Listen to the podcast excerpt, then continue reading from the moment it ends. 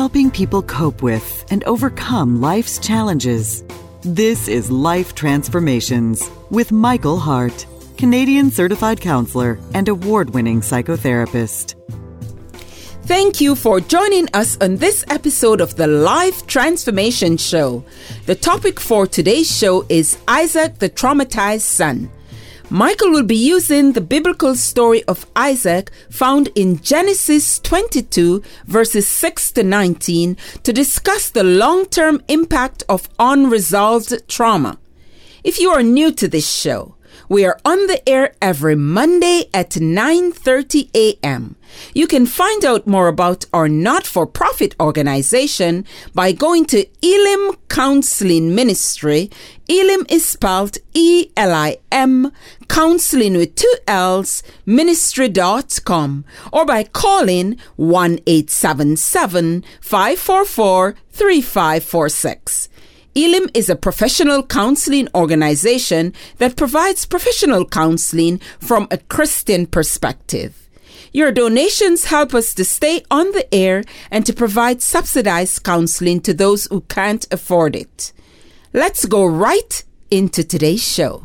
Today's show, Isaac, the traumatized son, it's a very important topic because there are many people in today's society that is suffering from some kind of trauma.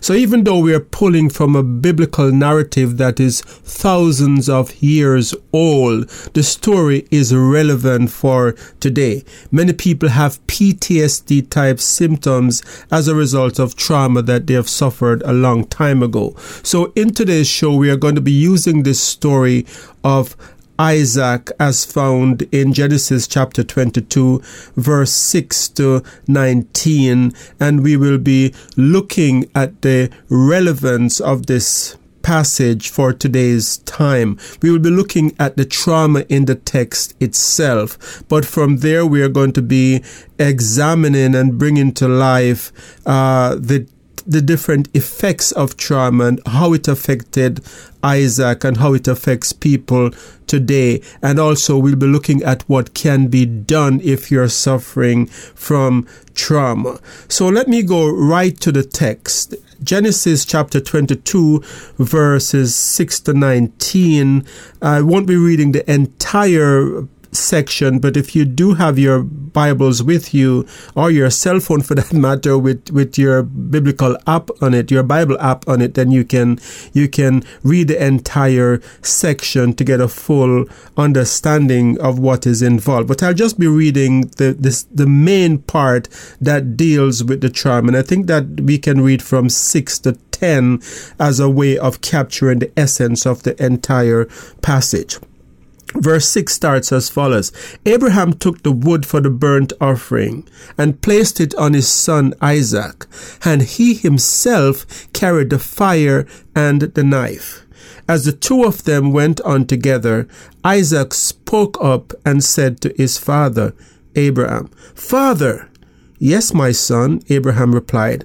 The fire and the wood are here Isaac said, But where is the lamb for the burnt offering? Abraham answered, God himself will provide the lamb for the burnt offering, my son.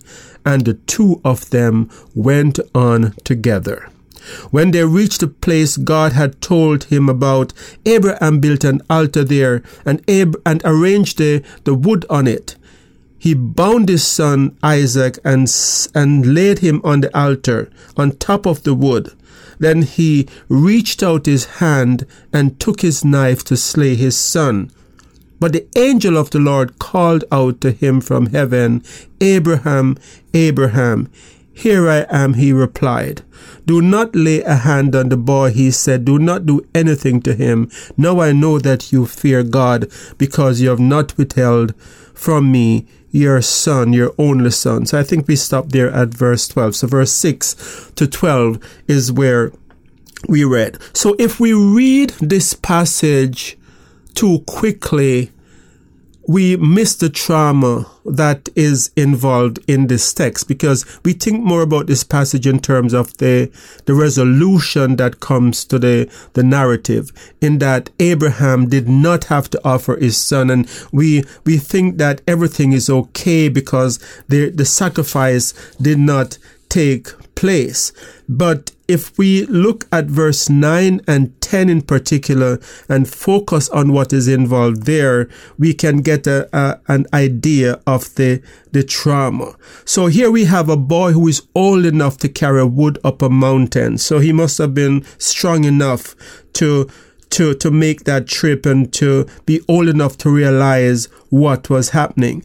And as they ascended this mountain to offer the sacrifice, Isaac is, is beginning to ask, is to begin to wonder that what's really going on? There's something different here. Usually when we go to offer a sacrifice, there is a lamb. I see the wood for the burnt offering. I see the knife that my father is going to use to sacrifice this animal. But where is the animal? So so in Genesis 22 verse 7, he asked his father the question, but where is the lamb for the burnt offering? And so he's old enough to realize the significance of what is happening. But then from there, we are told in verse 10 that Abraham tied up Isaac and placed him on the altar. And Abraham and Isaac is now placed on this surface with wood that is going to be set ablaze. And he is realizing that he is going to be the sacrifice. He's tied up. Isaac must have been kicking and screaming as his father started tying him up.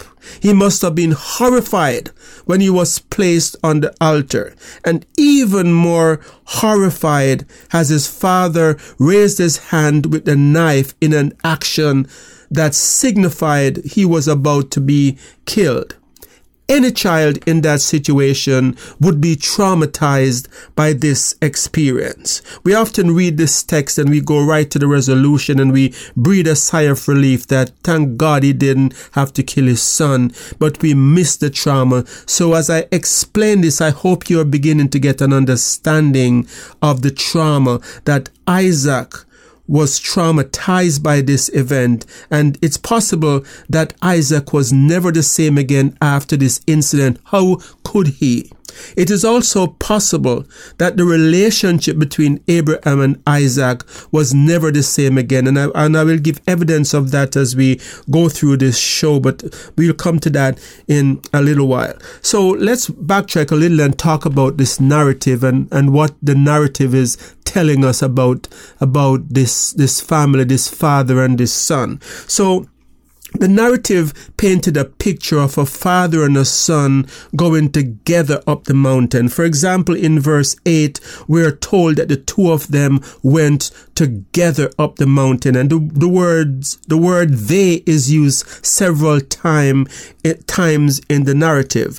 But we begin to get a picture that something is shifting in the narrative when we come to verse 19. Because in verse 19, when they descend from the mountain, we are told about Abraham only. So let's read verse 19. Verse 19 says, Then Abraham returned to his servants, and they set off together for Beersheba, and Abraham stayed in Beersheba. So my question is, where is Isaac? What had happened to Isaac? The narrative doesn't say, but I think there is something there that is implying that the togetherness that they have, this father and son relationship was not the same as when they went up to the mountain. Going up the mountain, they were together, the father and son together. But coming down the mountain, we are told about Abraham only going to Beersheba. And I think there is a hint there that trauma changes the family system. When someone who is supposed to protect protect and care for you and provide for you betray you and hurt you in a way that you are traumatized, the relationship is never the same again. So we often read this story and we breathe a sigh of relief when we come to the point where we are told the angel intervened, but we fail to see the nuances in the text that something has shifted. And we get the first hint of that in verse 19. We often thank God that the angel intervened in time to, to save Isaac's life and that Isaac and that Abraham didn't kill his son.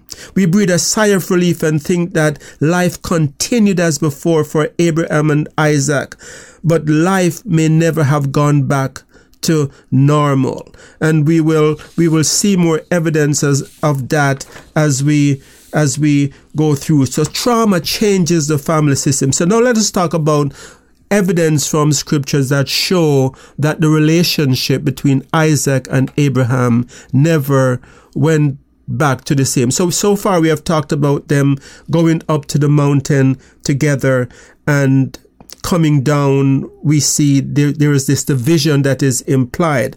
But did you know that this scripture, this question that Isaac asked, where is the lamb for the burnt offering, was the last interaction in scripture between Abraham and Isaac. There is nothing else that is recorded after that that showed any kind of conversation between Abraham and Isaac.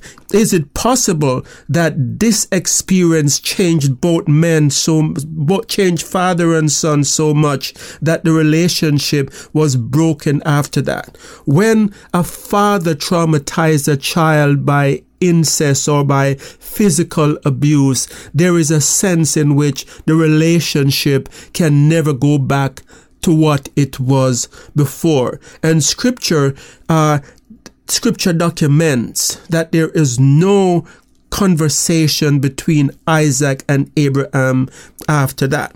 But what else is interesting is that when when Abraham came to the last stages of his life, and the, Bible tells us that he was now very old and he's on his deathbed, so to speak, in Genesis 24, verse 1, we have no mention that Isaac was present. Usually in those days when the patriarch of a family is about to pass on and he has important information that he's given to the, the generation, to, to the, to the generation that is going to continue life, they would call the oldest son and they would, they would pronounce a blessing on the oldest son.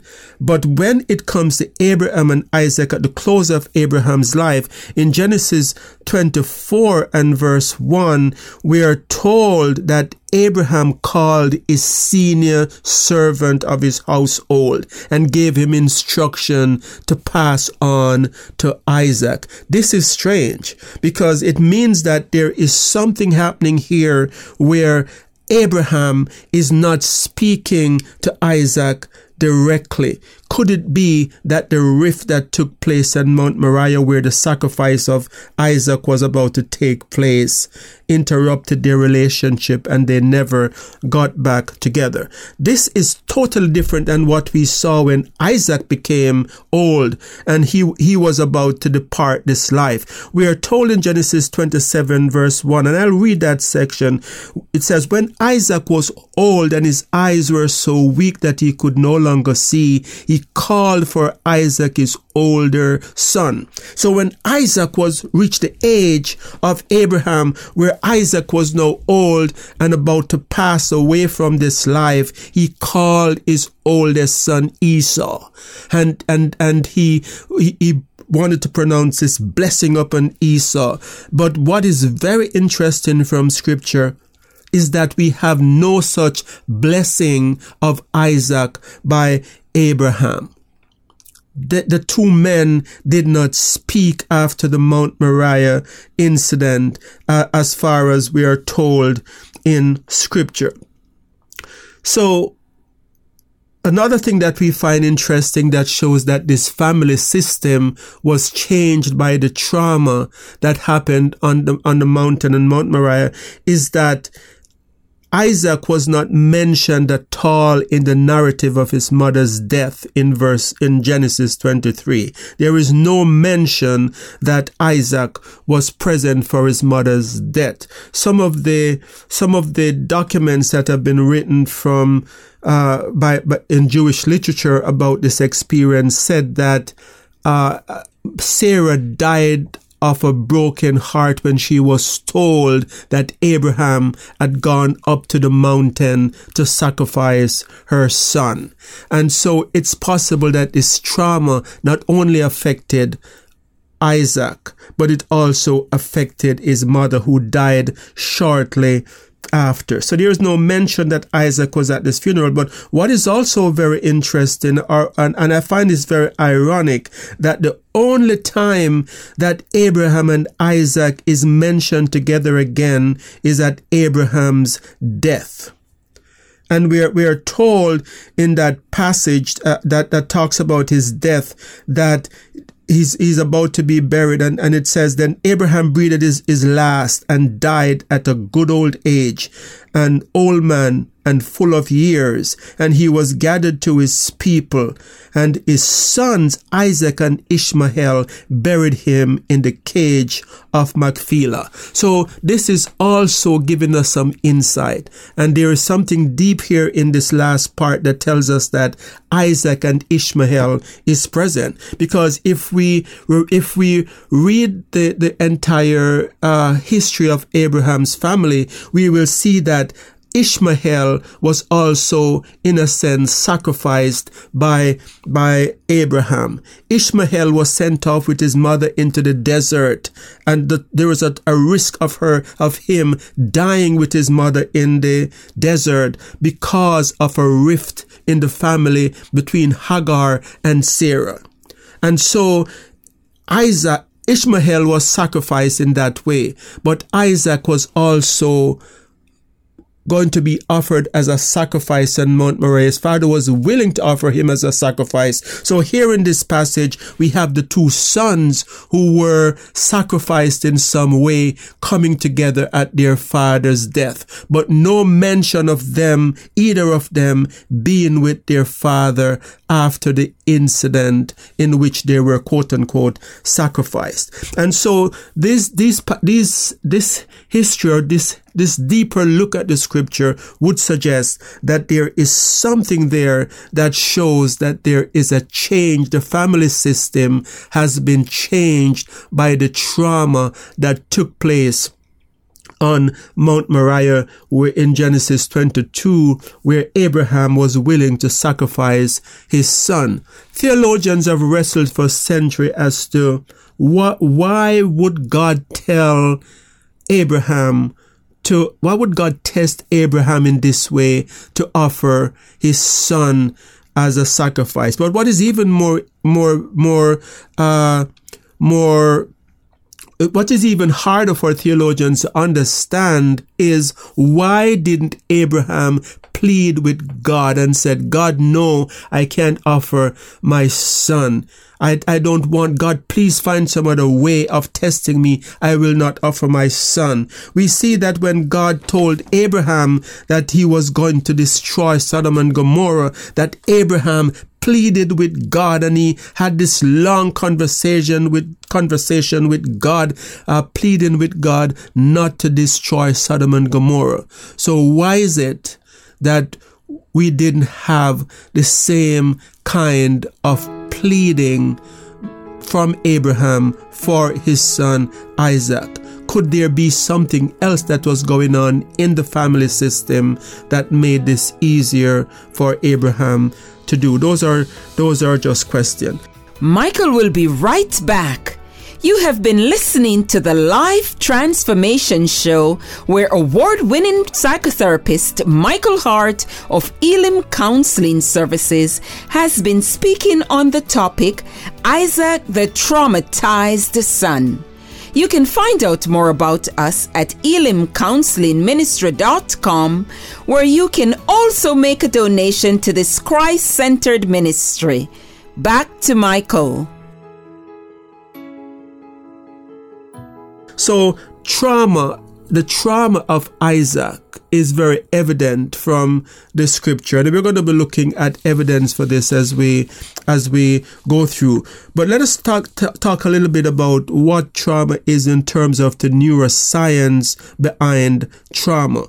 When someone is traumatized when someone have a, the kind of experience that Isaac had on the mountain where they, they, they felt powerless and their life was at risk, for example, or they were raped and they felt powerless because they were no match for the person who raped or sexually abused them that kind of trauma increase the stress hormone cortisol. And there's elevated heart rate and blood pressure. And there is all kind of of changes that take place in the in the glucose level in in the blood.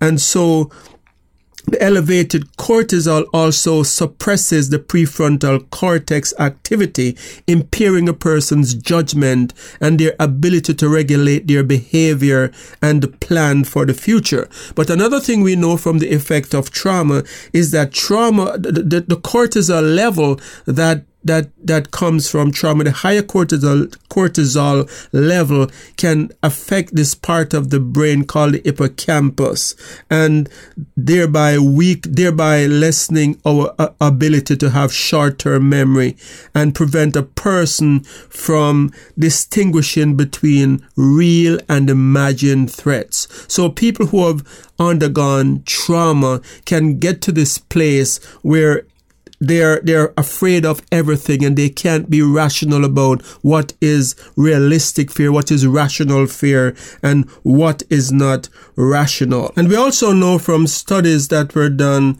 that lower serotonin levels in people who are traumatized lead to higher, heightened sense of anger and pain. And as a result, they can perceive things more negatively. They can see people as more threatening than they really are. So what are the facts that we have from scripture that Isaac was traumatized. I'm going to speak about three specific things that we see from scripture that show that Isaac suffered from some kind of trauma as a result of what happened on the mountain when he was about to be sacrificed by his father. The first sign of that trauma is found in Genesis 26 verse 1 to 10, where we are told that Isaac had this heightened fear that he was about to be killed, that he would be killed by the Philistines and that they would take his, his wife Rebecca because she was so beautiful that they would take her and they would kill him. But what is what is ironic from that text is that when Abraham lied that not Abraham, but when Isaac lied that Rebecca was his sister and put her in danger of having sexual relations with King Abimelech, that when the king found out that she was actually his wife, the king said to Isaac, what have you done? You, you could have caused us to do something immoral that would cause us to be guilty. So in effect, what, a, what Isaac was thinking, was thinking about King Abimelech and about the people in that country was so far from the truth that they were actually doing the opposite. They were more conscious about morality and about and and about not sleeping with someone who is married than thinking of killing him to get her as a wife. So that passage tells us that the fear that Isaac had was not realistic. And people who are traumatized often have heightened sense of danger that is not based in reality. One of the signs of trauma is the startle effect, the startle response, whereas a lot of people who are traumatized, they startle very easily. You know, those people, if you walk up behind them, they will jump and they will become afraid and, you know, they will jump like, you know, someone is about to kill them. That is often a sign of unresolved trauma because what is happening there is that their nervous system is preparing for some kind of danger that doesn't exist. Maybe you just walked up to them to say, Hi, how are you? But just the fact that they couldn't see your approach make them startle and respond as if they were about to be killed. So we see Isaac here in Genesis 26 1 to 10 re- responding in a way that was totally irrational, had a fear that was totally irrational. We also know, see that cognitive impairment is one of the sign of trauma. And so in this, in the story of how Isaac dealt with his sons Esau and Jacob, we can see that he wasn't totally rational. There was something that was off cognitively. When it came to, when it came to the end of Isaac's life where he was about to bless his son, we are told that he called he called Isaac, but there was a deception where his wife Rebecca deceived him in trying to bless his son Jacob instead. And he's talking to Jacob, and Jacob's voice sounds like Jacob, but he wants to bless Esau. He can't see well at that time.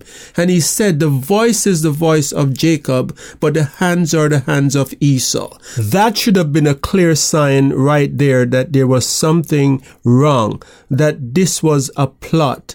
But Isaac didn't take clue didn't didn't clue in to what was going on and as a result of that he fell prey to the deception that his wife Rebecca and Jacob had come up with to trick him into blessing the wrong son. And so cognitive impairment is a sign of someone who has been traumatized. It's often a sign of someone who has been traumatized. But then the third sign of traumatization that we see in Isaac's life is powerlessness. We are told by psychologists that powerlessness is a primary trait of trauma. And we can understand the root of powerlessness in trauma victim because at some point in the trauma experience, they felt totally powerless to do anything to stop it or to avoid what was taking place. And we saw that powerlessness in Isaac's childhood where he was tied up by his father. That's powerlessness. He's bound and placed on an altar.